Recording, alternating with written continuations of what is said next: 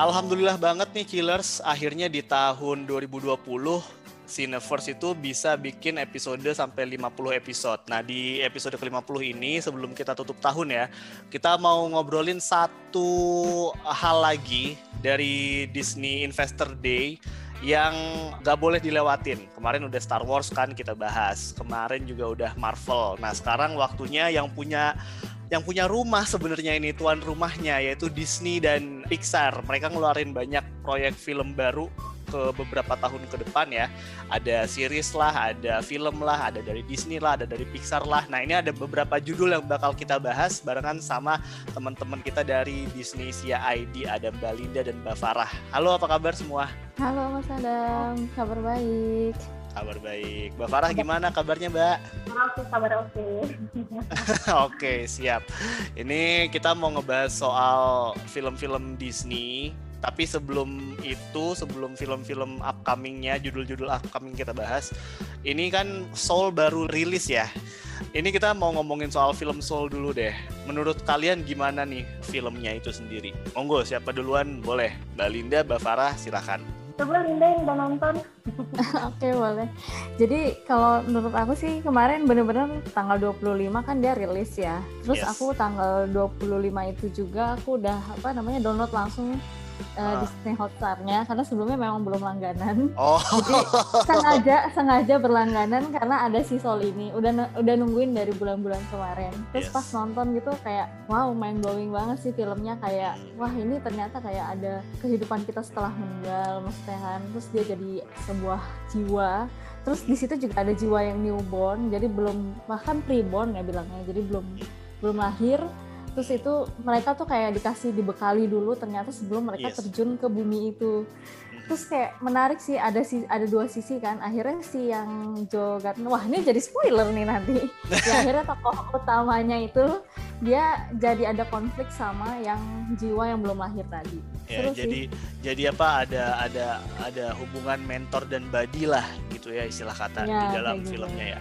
Mbak Farah gimana nih soal Soul jangan bilang nggak non belum nonton nih uh, jujur aja belum sempet nonton gitu.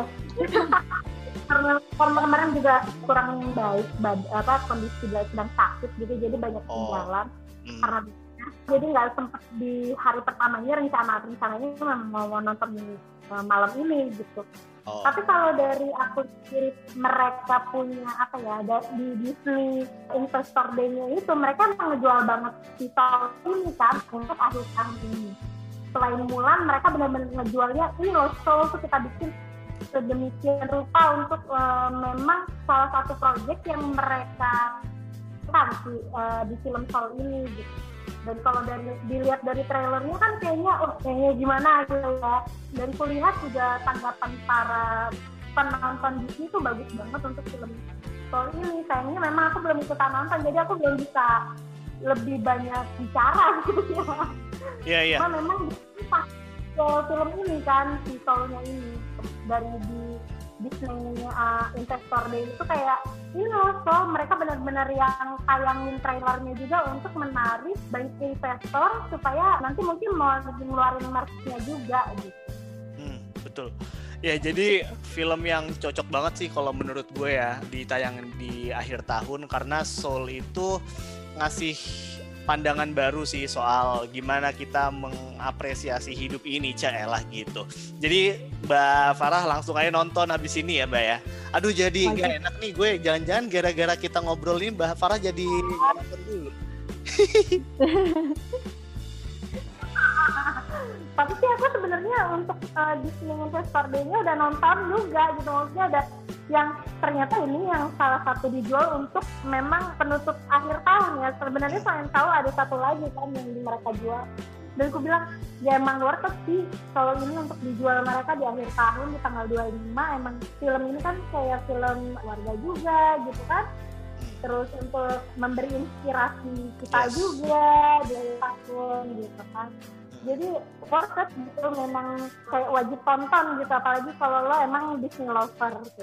Sedap. Nah tuh lu tonton makanya Chillers ya kalau belum sempet Soul di Cineverse sendiri filmnya udah di review dengan skornya 8 dan audience score-nya, jajak pendapatnya juga udah keluar dengan 92% top. Jadi highly recommended film ini one of the best di 2020.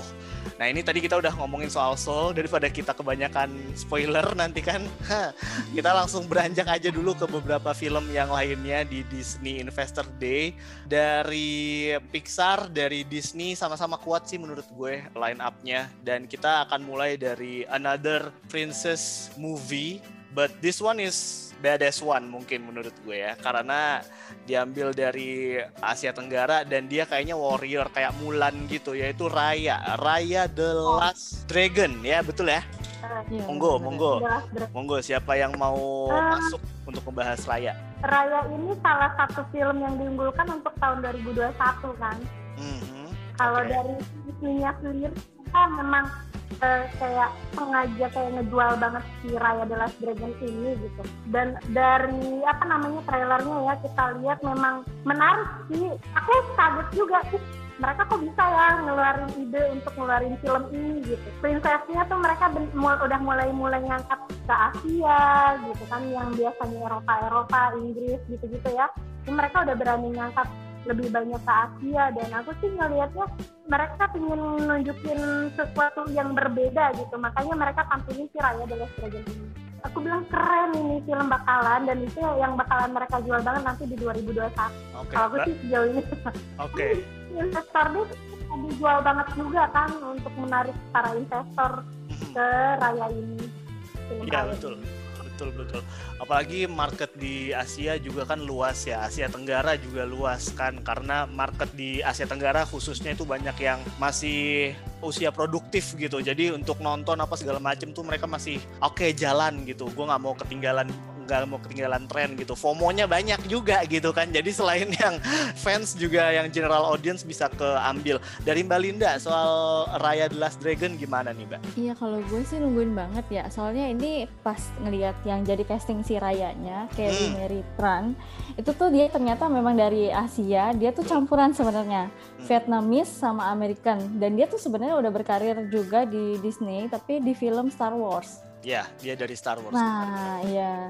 Jadi dia memerankan si Rostico di sana dan hmm. sekarang dia jadi Raya. Terus kayak wah, gue penasaran banget sih ngelihat dari uh, apa? Memang dia tuh udah kayak wajah-wajahnya udah kayak senior gitu loh kayak wah ini pasti kayaknya bakal seru gitu.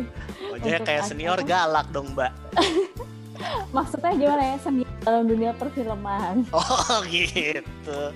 Iya iya iya. iya Aduh, beda angkatan emang apa apa ngomongin seniornya beda lagi.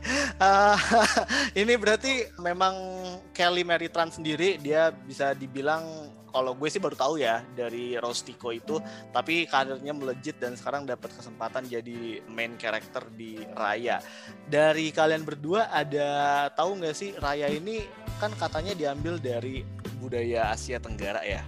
Nah spesifiknya tuh dari mana sih? Nah itu belum tahu. Soalnya hmm. kalau dilihat di trailernya kan ada hmm. beberapa kayak tribes gitu ya mereka.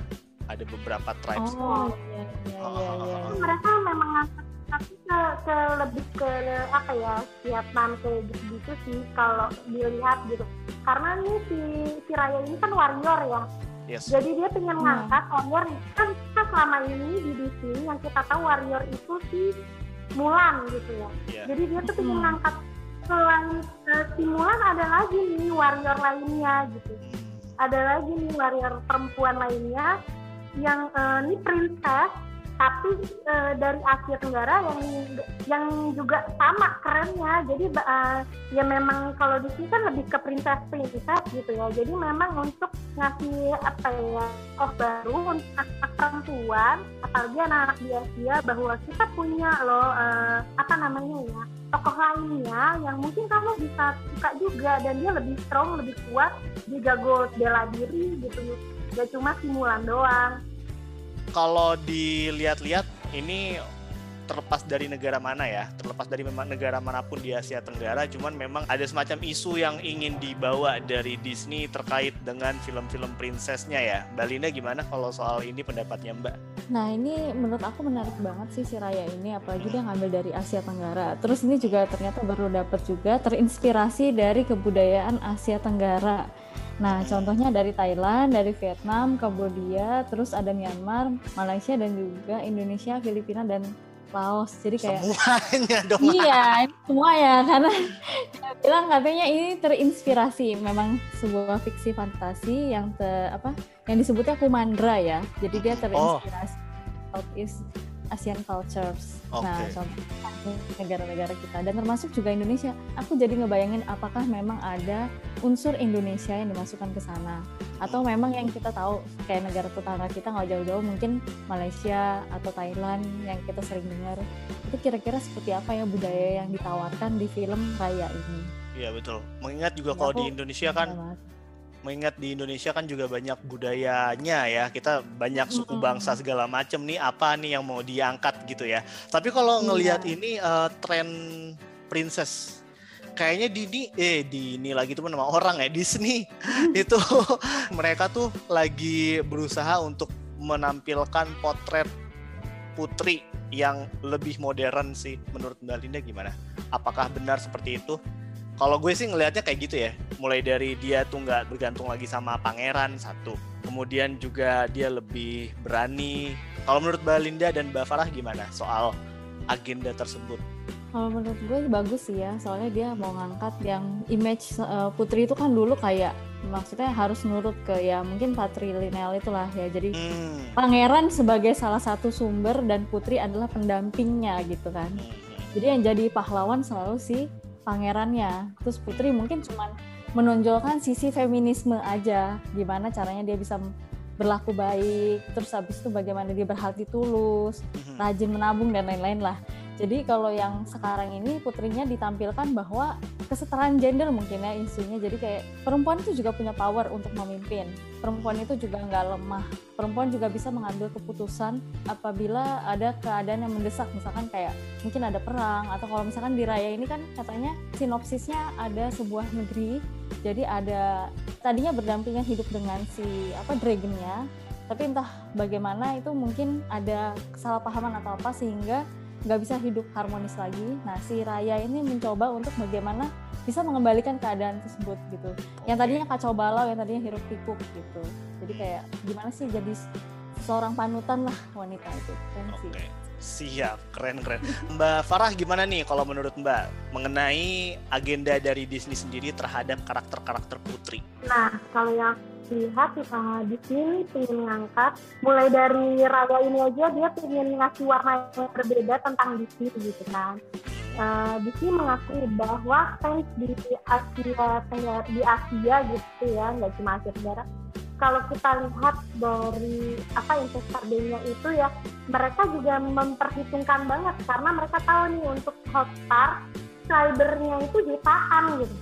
Makanya mereka ingin kayak say thanks ke orang-orang di Asia gitu uh, fans-fans di Asia untuk menunjukkan bahwa princess itu ya nggak harus dari Eropa aja, princess itu ada di mana-mana gitu kan. Hmm. Cuma kan selama ini yang kita punya cuma si Mulan doang nih yang wakil Asia gitu ya. Hmm. Makanya kan mereka ingin memberikan warna yang berbeda gitu untuk si rayanya ini. Nah, kemudian eh, nggak uh, cuma itu aja kan di Little Mermaid mereka nggak apa dia mau ngangkat si Halle Berry. Hmm. Mereka ingin ngasih pandangan baru loh. Princess itu nggak harus yang cuma berkulit putih gitu kan. Hmm. Semua ras itu kan menjadi seorang princess gitu kan. Tidak menutup kemungkinan ras lo apa gitu. Tidak menutup, tidak menutup kemungkinan ras kamu apa makanya mereka, apa pun yang dikatakan fans walaupun kecewa gitu ya kenapa harus Halle Bailey yang jelas-jelas berkulit hitam untuk menjadi tokoh si Ariel. Mereka kayak mau nunjukin ini, nah, dia juga punya power kok gitu. Semuanya tuh sama, mau rasnya dari mana pun gitu, mau seperti apa pun ya dia bisa nih mewakili kalian menjadikan sebuah tokoh untuk dijadikan panutan gitu. Jadi di sini benar-benar saya mau menunjukkan bahwa siapa pun bisa menjadi princess, gak peduli rasul apa. Gitu. Okay. Aku sih semakin ke sini semakin banyak melihatnya di situ kayak semakin kayak ingin merangkul keseluruhan dunia. Aku suka banget sih dengan konsep mereka ke belakang. Memang kemarin sebenarnya Little Mermaid sempat ikutan kecewa. Ya kok kulit hitam gitu. Aku mikir-mikir lagi iya juga kenapa sih kita harus ras itu gitu? Apa sih harus kulit putih? Ya iya sih bisa aja ya semua orang jadi princess nah oke okay deh gitu akhirnya aku menerima juga ya. jadi awalnya sempat ini ya sempat kontra lah ya ketika dapat casting bahwa Halle Bailey sebagai Little Mermaid. Kalau Mbak Linda sendiri gimana awal-awal ngelihat casting dari Little Mermaid sendiri? Jujur sih sebenarnya memang kalau secara image dari Ariel ya yang kita tahu itu memang lebih cocok Ariana Grande karena kan memang secara dari warna kulit atau apa. Nah tapi setelah aku pelajari lagi lebih mendalam ya bener yang dibilang sama Mbak Farah Disney itu pasti punya pemikiran kenapa dia memilih castingnya dan mereka nggak mungkin asal-asalan milih mereka pasti punya pertimbangan juga dan setelah aku kulik-kulik lebih dalam tentang Wah. si Hailey Bailey itu mm-hmm mereka itu ternyata sering banget juga muncul di Disney TV gitu loh. Terus mereka tuh oh. memang untuk kualitas suara, jadi kan memang Disney itu menekankan tokoh Ariel ini harus memiliki memang yang udah terbiasa nyanyi lah, karena kan itu adalah intinya inti dari film itu. Nah ternyata memang si Halle Bailey ini udah banyak menerima penghargaan juga dan memang dia udah berkiprah di dunia perfilman yang ada musik-musiknya. Musikal musik udah udah punya pengalaman lah ya. Mm -mm. Terus aku pikir wah pasti nih oke okay juga sih, pasti ada pertimbangan kenapa makanya diganti gitu. Oke. Okay. Dan si Helly akhirnya show off dan si Helly karena karena banyaknya kontra dari fans gitu ya, dia juga show off bahwa gue bisa bawain lagu lagu yang dibawakan Ariel gitu dan aku oke okay, terus lah dengan oke okay lah cocok lah aja kayak oke okay, karena kayak di sini gue nggak mau setengah-setengah gue mau tahu nih. Bahwa gue pantas memerankan Ariel gitu. Jadi dia tuh fight fight banget untuk memperjuangkan bahwa ya saya pantas kok emang saya pantas untuk memerankan Ariel. Tapi itu penting sih emang dari seorang aktor ya. Dia memerankan karakter yang udah udah terkenal banget udah jadi ikonik dan ketika diragukan memang kadang dia harus meyakinkan orang lain gitu kalau eh gue tuh pantas loh gitu. Tuh lo jangan lihat cuman dari warna kulit gue doang yang mungkin tidak sesuai dengan pakem gitu ya. Cuman gue bakal nunjukin seenggaknya. Iya dan dia kuat di high note juga kan di kali ini. Dia uh, kuat di high note sesuai ya. dengan kalau untuk suara sesuai lah. gitu Okay. Iya sulanya tapi jadi kulit putih ya di film di film yang uh, live actionnya. Jadi tukeran praktis. Iya. Tapi nggak nggak bakal lah ya, nggak bakal ya udah yang ada aja gitu kan. Ya nggak mungkin lah masa masa aktor yang udah lahirnya begitu tapi dijadiin kulit putih kan nggak mungkin juga ya. Uh, Oke. Okay. Jadi ini Little Mermaid kalau kemarin dilihat castingnya juga selain ada Halle Bailey ada juga David Dix. Kalau teman-teman udah nonton Hamilton dia jadi Jefferson, Richard Jefferson. Terus satu lagi itu si aduh gue lupa yang Hispanic tuh gue lupa namanya siapa yang jadi King Triton-nya. Jadi gue justru ngelihat di cast atau di karakter-karakter penting itu justru mewakili inklusivitas and that's good for Disney ya tinggal bagaimana mereka ngeramu itu jadi sebuah film yang apik tenan gitu. Oke, kita masuk ke film berikutnya kali ya, teman-teman. Jadi di sini ada satu film Pixar. Wah, ini ini yang paling gue tunggu-tunggu sebenarnya. Dari Toy Story. Tapi ternyata ini film tuh bukan tentang mainannya melainkan orang iya. yang menjadi inspirasi dari terciptanya mainan itu. Ada Lightyear yang akan dibintangi oleh Chris Evans. Monggo, nih Mbak Linda iya. dulu deh. Gimana nih waktu pertama kali lo ngelihat Lightyear akan blast off dari Pixar. Gini sih ini sebenarnya gue juga suka banget Toy Story kan ngikutin banget dari awal sampai sequelnya yang kemarin. Itu terus kayak patah hati di sequel yang terakhir ternyata Waduh. dia ngeluarin lagi nih yang Lightyear Kenapa ini kan patah hati? Ya kan soalnya nggak bareng-bareng lagi. Oh iya iya iya. Baiklah terpisah baiklah. ya kan? Padahal mereka udah kayak solid gitu kan. Terus Benar. ternyata eh tahu lagi si Chris Evans yang bakal ngisi suaranya kayak wow ini bakal jadi apa? Biasanya biasanya loh yang ngisi kan tim Allen ya. Yang ngisi yes. kan tim Allen suaranya si Bass itu. Terus tiba-tiba diisi sama si Chris Evans. Terus kayak oke okay, nggak sabar buat nantiin juga karena suka juga sama Chris Evans. Terus kayak dari sebenarnya ini mereka udah kayak pernah nampilin di Toy Story jadi ada beberapa adegan uh, gue lihat. Jadi itu tuh mereka nonton bareng-bareng di TV tentang Buzz Lightyear tapi versi kayak kartun. Judulnya oh. apa gitu? Oh, gitu. apa gitu deh judulnya? Ya ada. Kayak cuma secupluk gitu deh dalam filmnya gitu. Terus ternyata ini bener-bener mau dijadiin film yang kayak gitu yang seperti jadi memang terlepas dari kehidupan sih mainan-mainan itu Oh, I see. Gitu. Berarti buat berarti buat lo premis bahwa ini bukan tentang mainan bus tapi tentang orang yang jadi inspirasi dari mainan tersebut sebenarnya bukan sesuatu yang baru-baru amat ya. Lo udah kayak ngetis iya. gitu ya. Oh, Oke. Okay. Oh iya benar juga kan nonton Toy Story kan itu kayak film liburan setiap tahun ada di TV juga di terulang kan. Yes. Terus pas ngeliat ya benar juga sih ada adegan itu jadi kayak ada semua benang merah yang dibawa sih. Itu Toy Story berapa uh, Mbak? Aduh, saya agak lupa ya soalnya hampir-hampir mirip gitu kan semuanya. Pokoknya yang lokasinya masih di rumahnya si Andy sih. Ah oke. Okay. Andy-nya yeah. berarti masih kecil atau udah beranjak dewasa? Kayaknya masih masih kecil, kayaknya masih kecil. Oh, Tapi iya, di situ iya. soalnya nggak ada endingnya sih oh. mereka main doang di ruang tamu terus ada TV terus ada tampilan kayak gitu. Memang si animasinya juga nggak yang sebagus kayak biasa. Ya, oh, Toy Story satu jangan-jangan ya? Mungkin uh, ya jangan dari Mbak Farah gimana soal Lightyear? Nah ini Lightyear ini main blowing banget ya trailer yang mereka tayangkan ya. Mm-hmm. hmm gitu. Chris Evans lagi gitu kan suaranya gitu. Dan memang ya itu jadi si Lightyear ini sebenarnya bukan sekedar mainan. Memang bukan sekedar mainan sebenarnya kayak gini loh kayak misalnya ya kayak kita nonton princess terus dijualin uh, jualin mainan princessnya. Si hmm. Lightyear ini sebenarnya nah si ini bukan si top uh, si mainannya. Yes. Jadi nanti dia punya story tersendiri sebenarnya Lightyear ini siapa sih apa sih gitu jadi kayak mereka mau tampilin kartun yang ditonton si Andi gitu hmm. cerita yang eh, yang ditayang si Andi oke okay. gitu. makanya pas nonton ini hmm, gila ya di sini kepikiran aja sama sama gitu ya akhirnya kita tahu sih si Lightyear ini sebenarnya gitu apa yes. sih itu main apa sih sebenarnya gitu kan kenapa sampai jadi salah satu mainan of the year kan? Sempat itu dijualnya main up salah satu mainan yang sangat dijual kan? Tapi yang dibeli gitu kan?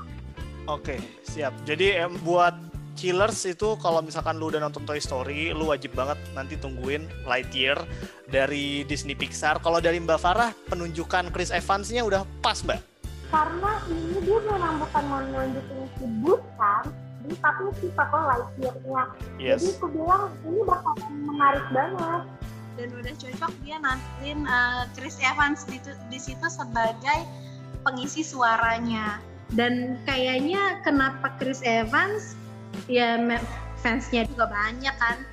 Yeah. fansnya Chris kan. Uh, jadi memang uh, dipasang untuk menarik perhatian fansnya Chris juga. Ya, dan dia juga aktor yang sangat kalau dari apa sangat karismatik lah sehingga kalau ngomongin soal Buzz Lightyear yeah. yang begitu karakternya pas lah ya cocok lah ya ini berarti kalau menurut mm-hmm. kalian akan lebih ke udah pernah nonton Toy Story lebih ke sana atau juga cocok untuk anak-anak mungkin atau market baru menurutku sih keduanya kayaknya sih. mereka selain untuk iya selain untuk market yang kemarin sama yang baru. Kayaknya dia memang mau um, market baru juga untuk karena kan yang diangkat bukan si Toy Story-nya kan si Light Lightyear-nya tersendiri kan. Jadi kayak lu nggak nonton Toy Story, gak lu bakal ngerti cerita ini. Iya, nggak Lu bakal paham juga. Jadi lu nggak harus ngikutin Toy Story. Oke, jadi nggak perlu ngikutin Toy Story, lu masih bisa ngikutin cerita ini. Dari Mbak Linda ada tambahan mbak soal si Lightyear ini, apakah akan masuk ke market baru atau akan sulit gitu? Kalau menurut gue ini gampang sih masuk market baru. Kayak misalkan sebelumnya kan kayak ada dari film terus dikembangin lagi kayak Monster University, terus kayak Finding Dory dari Finding Nemo itu antusiasmenya besar sih pas nonton kayak Monster University, Finding Dory itu lucu banget filmnya. Ya kayak pasti ini juga banyak peminatnya. Baik banyak dari ya? penikmat Toy Story maupun yang market baru. Oke, siap. Optimis nih, optimis. Wih, optimis iyalah. To Infinity and Beyond. Sedap. Mantap. Oke, oke. Oke, kita masuk ke film berikutnya. Ini agak beda dengan tampilan film-film Pixar pada umumnya karena di sini gue malah mengingatkan atau gue malah inget sama film Ghibli. Ada film namanya Luka yang akan dirilis sama Pixar. Gambarnya juga stillsnya baru baru dikit kayaknya baru satu gambar yang bisa kita dapat. Itu yang anak kecil apa lompat dari tebing itu. Nah ini gimana menurut kalian soal luka ini? Monggo mungkin Mbak Farah atau Mbak Linda duluan silakan. Ini yang jago sih. Harusnya ya, yang bahas si Palka ini. Aku belum terlalu gimana ya. Karena memang kayak mereka kayak kayak masih nyimpen ya dan kayaknya mereka masih nyari investor deh untuk film luka ini. Oh, okay. makanya aku juga belum belum yang kayak gimana kan gitu uh, untuk si luka ini gitu belum bisa ngomong banyak. Iya yeah, iya yeah, Aku kan juga nih mau kayak apa ya mau kasih warna baru gitu kan Pixar Eropa di sini kayaknya ya karena gue yang ngomongin iya. Kalau dilihat-lihat sih dari yang gue baca ya itu kan soal persahabatan terus settingnya juga di Eropa di Itali dan Riviera. Sorry ya? Dari Italia terus daerahnya namanya Riviera. Riviera ya? Wah gila. Iya. uh, ini berarti akan harusnya harusnya indah banget sih tampilan animasinya yeah. ya, apalagi dengan pendekatan yang mirip-mirip Ghibli. Kalau dari Mbak Linda gimana? Nah, kalau gue ini pengen nonton ini banget karena itu tadi settingnya satu di Italia, terus daerahnya namanya Riviera. Pas nyari emang Italia punya laut ya? Kan agak lupa sama gue kan. Terus kayak pas ngelihat daerah, wah gila itu bagus. punya laut? Punya itu si daerah Riviera itu nggak tahu laut atau apa kayak itu laut soalnya dia berbatasan sama Tuscany sama apa gitu. Nah itu sih pemandangannya memang indah. Terus dia akan bawa katanya ada pasta gelato terus kayak bener-bener pasta gelato itu kan dari oh, iya, iya, iya. khasnya dari Italia ya. Terus kalau untuk yang uh, sequelnya bener sih ngeliat trailernya kayak masih dikit banget. Ini sebenarnya apa yang mau disampaikan konfliknya? Terus bahkan kayak siapa pengisi suaranya juga kayaknya belum ya. Uh, maksudnya belum uh, belum show off. Belum iya belum. Terus kayak wah ini ya, kayaknya show off. itu akan menjadi film yang ringan untuk ditonton oleh anak-anak dan film keluarga banget. Siap jadi film keluarga ringan persahabatan lagi kan. Film ya, Pixar betul. yang persahabatan ya hampir semuanya ya. Toy Story even itu juga persahabatan. Frozen Frozen. Frozen. Iya, Cars yang mobil juga Frozen dia kan. Pixar. Cars Cars ma Cars, masuk Cars, ke persahabatan ya kan. Uh, hmm. Kalau Frozen Disney ya lebih ke Disney. Wah kalau ngomongin Disney juga persahabatan banyak banget. Iya Jadi, Disney. Itu salah satu poin yang universal yeah. dari Pixar yang selalu mereka angkat. Tinggal ngemasnya gimana nih? Itu yang masih belum bisa kita korek-korek gitu. Mungkin nanti gue bakal nge-nelpon si Palka buat one on one interview. Iya banget, iya banget. Oh boleh tuh, boleh Dia tuh rajanya tuh yang kalau nguasain lebih banyak sih si Falcon. Nanti Tapi deh aku boleh. kemarin ngikutin tiga, aku ngikutin tiga jam Disney uh, Investor Day itu dan apa ya pingin tahu sih sebenarnya yang mereka jual tuh apa karena mereka kan udah punya schedule sampai tahun 2025 ya schedule 2025 tapi mencari investornya untuk film uh, produksi mereka untuk sampai 2024 dan mereka punya inian yang baru kan Hulu kalau nggak salah. Yes. Oh iya Hulu Hulu. Hulu, Hulu. Jadi selain Pixar, Marvel, Star Wars, uh, ya itulah Hotstar, ya, terus National Geographic mereka juga punya satu lagi namanya Hulu gitu. Jadi mereka benar-benar kayak nyari ya dong investor dari seluruh dunia datang ini gue punya project kayak sekian banyak ya Disney dengan project sekian banyak itu pastilah butuh orang untuk menginvest dana sekian uh, triliun untuk mewujudkan mimpi-mimpi mereka sampai 2025 Iya. Gila istilah, emang Disney ini. Istilahnya ada dua. Yang pertama ya kali nggak kui. Yang kedua semua akan Disney pada waktunya ya. Iya benar banget. Lu bayangin aja 20th Century Fox juga sekarang kan udah masuk ke Disney tuh. Uh, apa namanya? ESPN juga. ESPN juga udah masuk ke Disney. Jadi mereka udah kayak nguasain hampir seluruh aspek ya hiburan olahraga dan terutama untuk hiburan film ya. Mereka menjual dream mimpi dari banyak orang yang coba dikreasiin sama sineas-sineasnya dan jadilah produk-produk film-film yang keren-keren. Yang kemarin baru aja rilis yaitu Soul. Tadi kita udah ngomongin juga Oke, okay, Chillers, tadi udah ngomongin soal 5 film dari Disney dan Pixar yang semuanya keren-keren. Satu udah rilis, wajib lo tonton. Nah, ini film terakhir pas banget sih sebagai film pamungkas ya, yaitu Pinocchio. Hmm. Pinocchio ini gue punya memori khusus ya pribadi ini gue soal Pinocchio karena zaman gue TK itu TK gue pementasannya Pinocchio jadi uh, ngundang seluruh uh, orang komplit untuk datang. Kita pe, apa pentas di sanggar. Gue lupa sanggarnya apa ya sanggar gede lah gitu pementasan gitu. Dan dari sekian banyak anak TK seangkatan gue gue yang dipilih jadi Pinocchio-nya. Jadi ini means personal juga nih buat gue. Dan jadi karakter favorit juga si Pinocchio walaupun tukang ngibul ya jadi jadi gue seneng banget uh, akhirnya Disney membuat live action The Pinocchio apalagi dengan Tom Hanks sebagai Gepetto ya.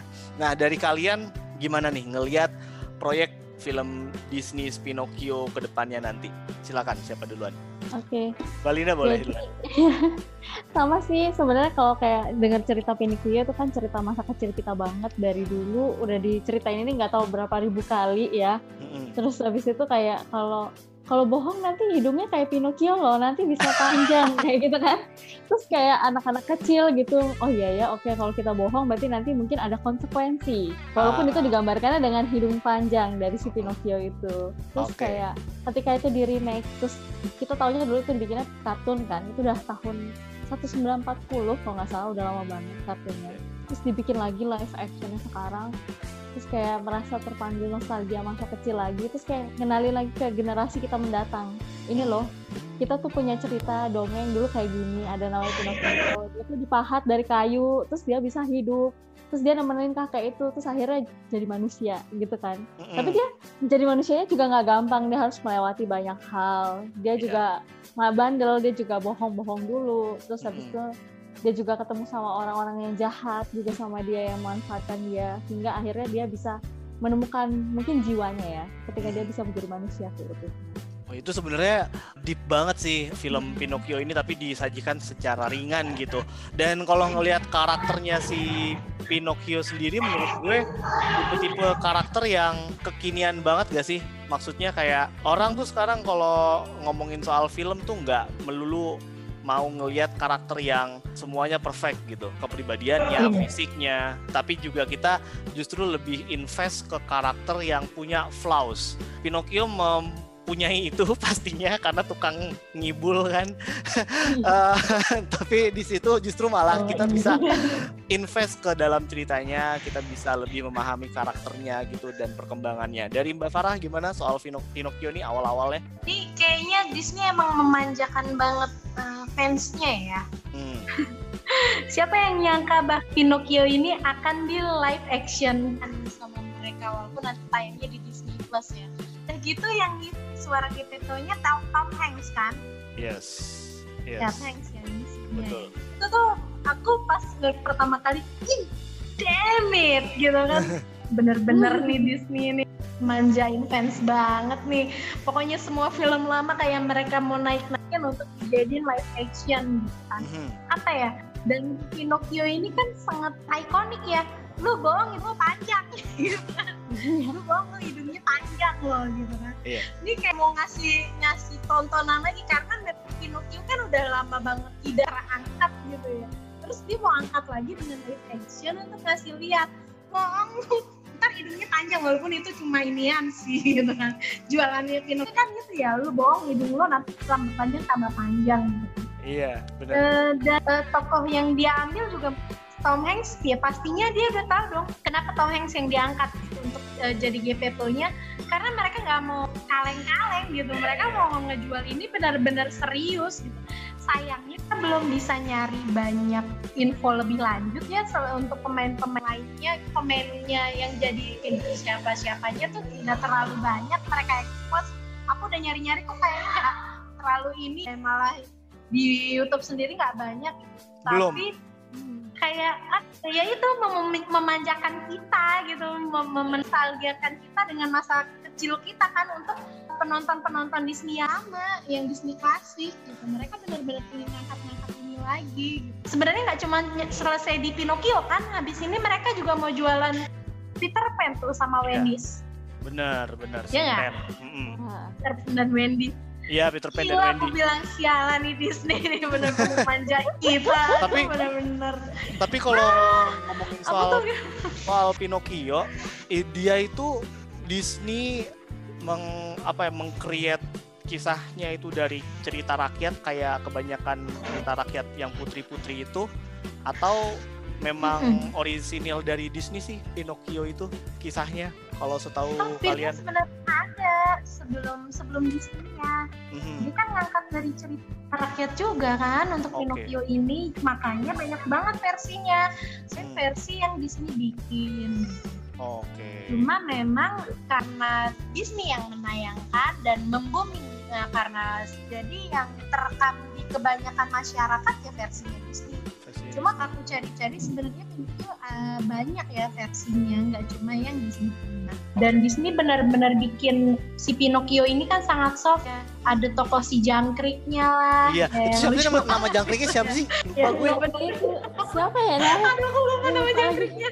itu jadi sidekicknya si Pinocchio kan ya? Oh, iya itu dia. Ya, si jangkrik. Dan se kan, maksudnya ya. karena kalau cerita aslinya nggak ada itu si jangkrik. Oh oke. Okay. di cerita Baik. aslinya toko imajinasi nggak sih jangkriknya itu? Jadinya sama si Disney dibikin kayak gitu kan? Jadi kayak in soft gitu. Jadi jangan menggambarkan anak tuh nakal kebangetan gitu. Ada juga tuh yang ngasih yang sebenarnya ngasih tahu lu uh, benernya tuh kayak gini. Tapi si Pinocchio kan sebenarnya bukan nakal. Dia tuh penuh rasa ingin tahu. Nah itu nyoba-nyoba dia. Konsep, konsep um, kita tuh salah mengartikan uh, rasa ingin tahu anak dengan nakalan padahal dia nggak nakal dia cuma ingin tahu gara-gara ingin tahu jadi dia terjebak. Udah gitu dia ketawanya sama orang yang salah. Hmm. eh terus dia bohong. Eh hidungnya panjang. Sebenarnya dia nggak iya iya iya. Aduh. Kadang emang gitu. kita suka banget di masa-masa muda kan anak kecil iya. gitu kan masa-masa yang menyerap semuanya gitu. Jadi banyak yang pengen tahu. Itu ya jadi kayak ada misunderstanding soal kisah ini dan semoga aja lewat film Pinocchio nanti hal tersebut bisa diangkat lagi bisa diluruskan lagi sama Disney itu sendiri. Kalau nggak salah di kisahnya Pinocchio itu dia sempat masuk ke tubuhnya ikan Perut paus ikan paus. ya? Iya. Iya, ke perut ikan Iya, iya, iya. Ke, itu itu kalau misalkan Aku jadi inget Nabi siapa? masuk ke perut paus. itu tapi kalau di eh, ada deh nyambung-nyambungin aja. itu apa namanya? Uh, iya, itu seru sih makanya. Makanya, makanya jadi kayak selain moral value terus juga mungkin cash ya kita juga apa namanya penasaran sama spektakel-spektakel yang gede kayak gitu. Justru kalau buat gue dengan karakter se-global dan se-ikonik Pinocchio sih sayang kalau misalkan sekedar di Disney Plus ya. Kalau Mbak Linda gimana menurut Mbak? Di Disney Plus hmm. aja atau di bioskop juga dong gitu? bioskop dong pastinya soalnya sayang sih nggak semua orang langganan juga kan Disney Plus nggak semua orang eh, justru kayak ini teknik marketing mereka nggak sih supaya hmm. kita tuh terus-terusan langganan tapi pengen di bioskop. Jalan. Be beda itu. film-film menarik cuma dijualnya di Disney Plus. Kan kurang ajar. Eh, kayak Mulan. Kayak Mulan Mulan. Iya kayak Mulan. Terus itu loh apa namanya yang uh, Lady and the Tramp. Yes. Oh iya, Kenapa mereka cuma masaknya di Disney Plus? Kan kurang ajar. Itu supaya kita nonton di Disney Plus kan. Mau nggak mau kita tapi tapi kalau tapi kalau dari kalian sendiri nih deep down from your from your heart ya mendingan di Disney Plus aja uh, atau ke bioskop juga? Bioskop juga lah pasti ya. Iya bioskop. Karena filmnya filmnya beda lebih prefer bioskop? Hmm. untuk karakter beda gimana ya rasanya? Beda ya kalau yeah. di bioskop. Bener-bener uh, apa sensasinya? Kita nyari sensasinya nonton sensasi, sensasi gitu kan kalau kita nonton di bioskop. Karena di Disney Plus kan kita nonton sambil rebahan sambil itu sensasinya jadi kurang. Yes betul. Ini, sih? ini pokoknya kalau misalkan Pinocchio jadinya rilis di Disney Plus doang, ini orang-orang Disney hidungnya jadi panjang bodo amat. Iya biarin aja udah. eh semoga nggak ada covid juga sih jadi maksudnya bisa yeah. nonton di bioskop lebih leluasa juga yes yes dan ini kan istilahnya Pinocchio salah semoga satu yang ya. uh, salah satu yang jangka panjang kayaknya dia juga bukan tahun 2021 kan rilisnya Belum. jadi jadi harusnya dia rilis di saat dunianya udah dunia ini sudah normal gitu loh udah baik-baik saja gitu ya karena kita tahu Mulan nah, salah satu si Pinocchio ini ya. ini loh si Pinocchio ini kan masih proses kan? Mm-hmm. dia masih proses. Mm. yes. Proses mencari mencari tokoh-tokohnya mencari investor. Yes. Pinocchio ini mereka masih makanya nggak kayak di waktu yang dekat. Cuma ini aja udah jualan banget gak sih? Yes. Karena mereka tahu penonton Pinocchio dulu berapa banyak juta orang nonton Pinocchio. Ya dan gitu ini kan. juga Dan yang ini Pinocchio jualan banget. Benar ya. benar. Nah ini juga kalau ngebahas soal Pinocchio pasti kita bakal ngebahas soal karakter utamanya. Di sini kalau misalkan live action ini akan jadi sesuatu yang menarik ditunggu karena bagaimana si Disney menciptakan sosok si Pinocchio-nya nih. Kan karena dia boneka kan? Kayu.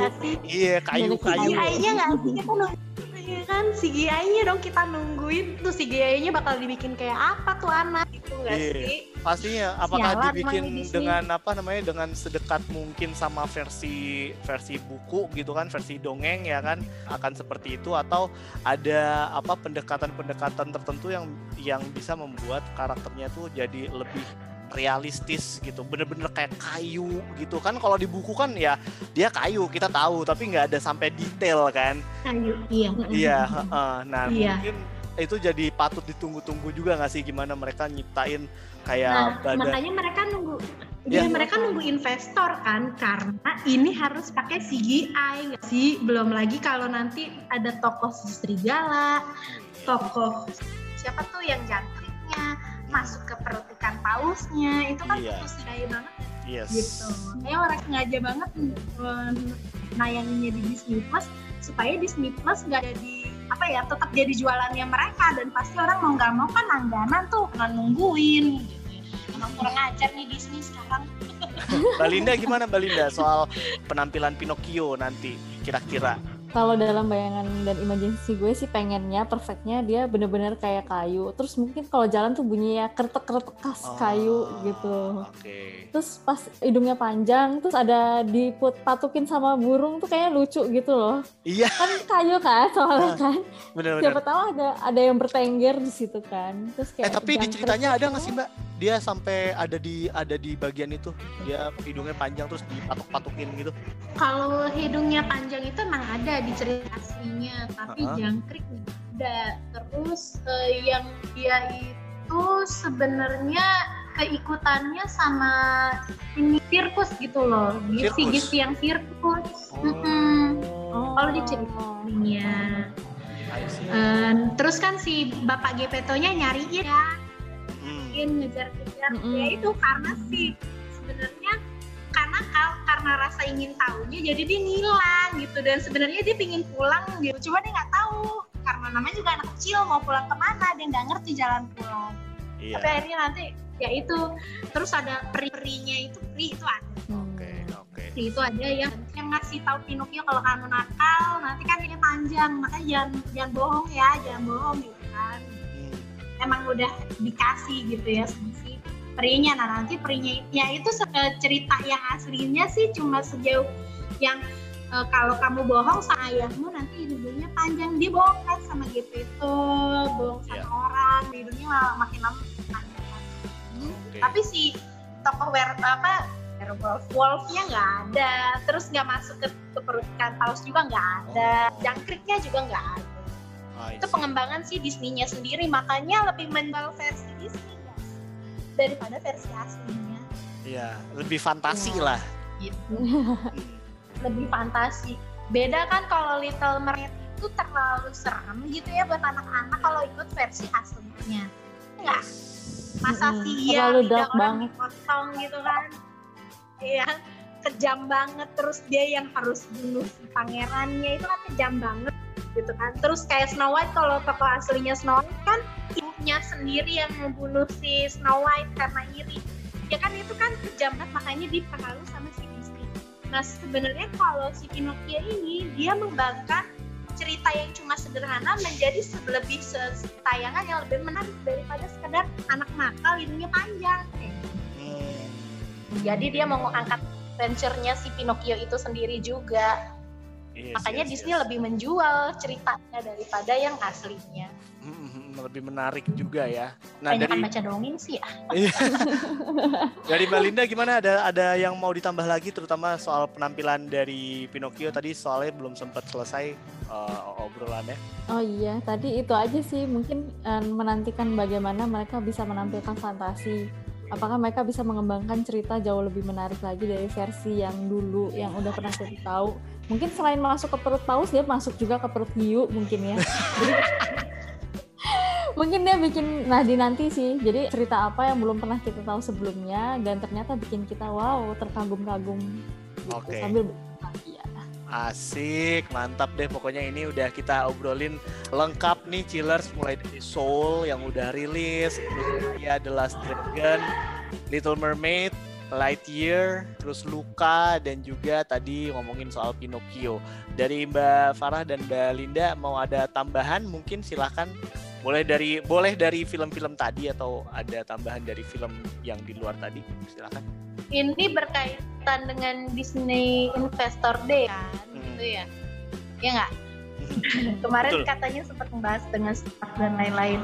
Ini sebenarnya kenapa Disney bikin Disney Investor Day? Memang karena ya itu yang aku bilang punya banyak sekali project eh, yang berhubungan dengan semua lini gitu lininya Disney eh, untuk men- mensupport mereka memproduksi semua uh, project-project yang sudah mereka planning. Bahkan ini yang paling gila, mereka tuh ngajak seniman dari Afrika, Ya.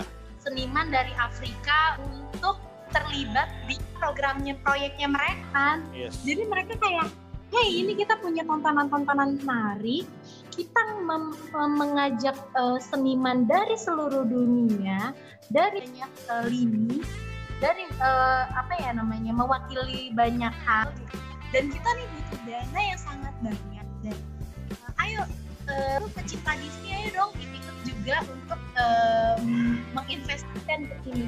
Cuma aku belum tahu ya gimana caranya. Mungkin nggak sih kita punya saham di Disney? aku sampai mikirin, kayaknya seru banget ya. Kan kalau gue udah kaya, gue udah nanam saham loh di situ beneran deh. Ya sih? Dan karena nih film-film yang akan mereka tayangkan, proyek-proyek mereka miliaran loh hasilnya banget. Yes. Gak cuma di Disney Plus-nya sendiri untuk di musiknya mereka pasti udah tahu dong ini bakalan menghasilkan berapa uang yang akan mereka dapatkan. Gila banget emang Disney kurang ajar. Tapi yang gue Dan aku sih melihat proyek panjangnya Iya, gue sih salutnya juga di apa di presentasi itu mereka fokus ke apa yang mau mereka bawa gitu ya, ide apa yang mau mereka bawa, cerita apa yang mau mereka bawa, bukan kayak mereka nunjukin bahwa ini nanti kalau misalkan kalian invest di sini kalian akan untung sekian miliar loh, enggak lah.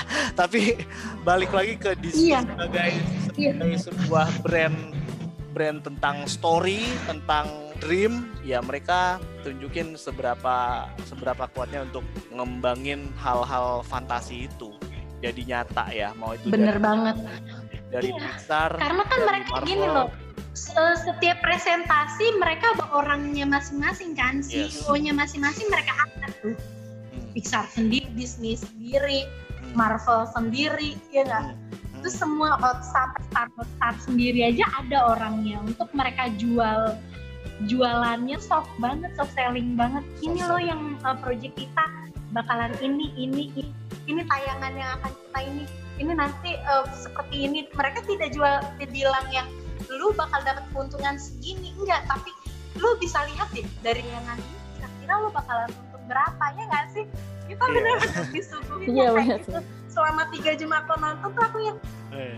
ya dia pinter banget soft sellingnya gitu dan yeah. aku yakin banyak sih bakalan investor dari seluruh dunia yang bakalan ta tanam saham di situ hmm. pinter mereka aku aja pengen sebenarnya kalau tahu caranya amin, amin, amin.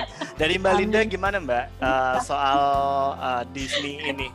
Film-filmnya tadi kita bahas atau soal Disney Investor Day-nya sendiri, monggo. Oke, okay. nah kemarin sempat memang ngeliat Disney Investor Day juga sempat nyari-nyari lagi sebenarnya selain berpartner di bidang film fantasi dan lain-lain ini di bidang sport juga. Hmm. nah ternyata Disney ini juga punya Disney Conservation. Okay. jadi dia uh, jadi itu dia punya CSR sendiri. Jadi mungkin kita melihat tadi oh keuntungan Disney itu banyak banget ya. Dia menggait segala lini. Tapi di situ mereka juga menekankan tentang social responsibility-nya.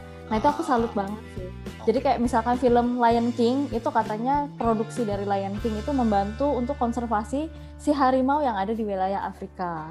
Oh bisa Jadi gitu ya? Iya bisa. Jadi mereka menyumbangkan hasil dari filmnya itu huh? untuk di konservasi oh. di wilayah Afrika untuk hewan-hewan. Nah itu aku salut sih, wah ternyata tidak hanya untuk di bidang mencari profit ya, tapi hmm. mereka juga mengembangkan alam. Wah, keren lewat film-film yang mereka bawakan. Wah itu gila sih kayak wow wow. Nggak tahu berapa kali wow sih.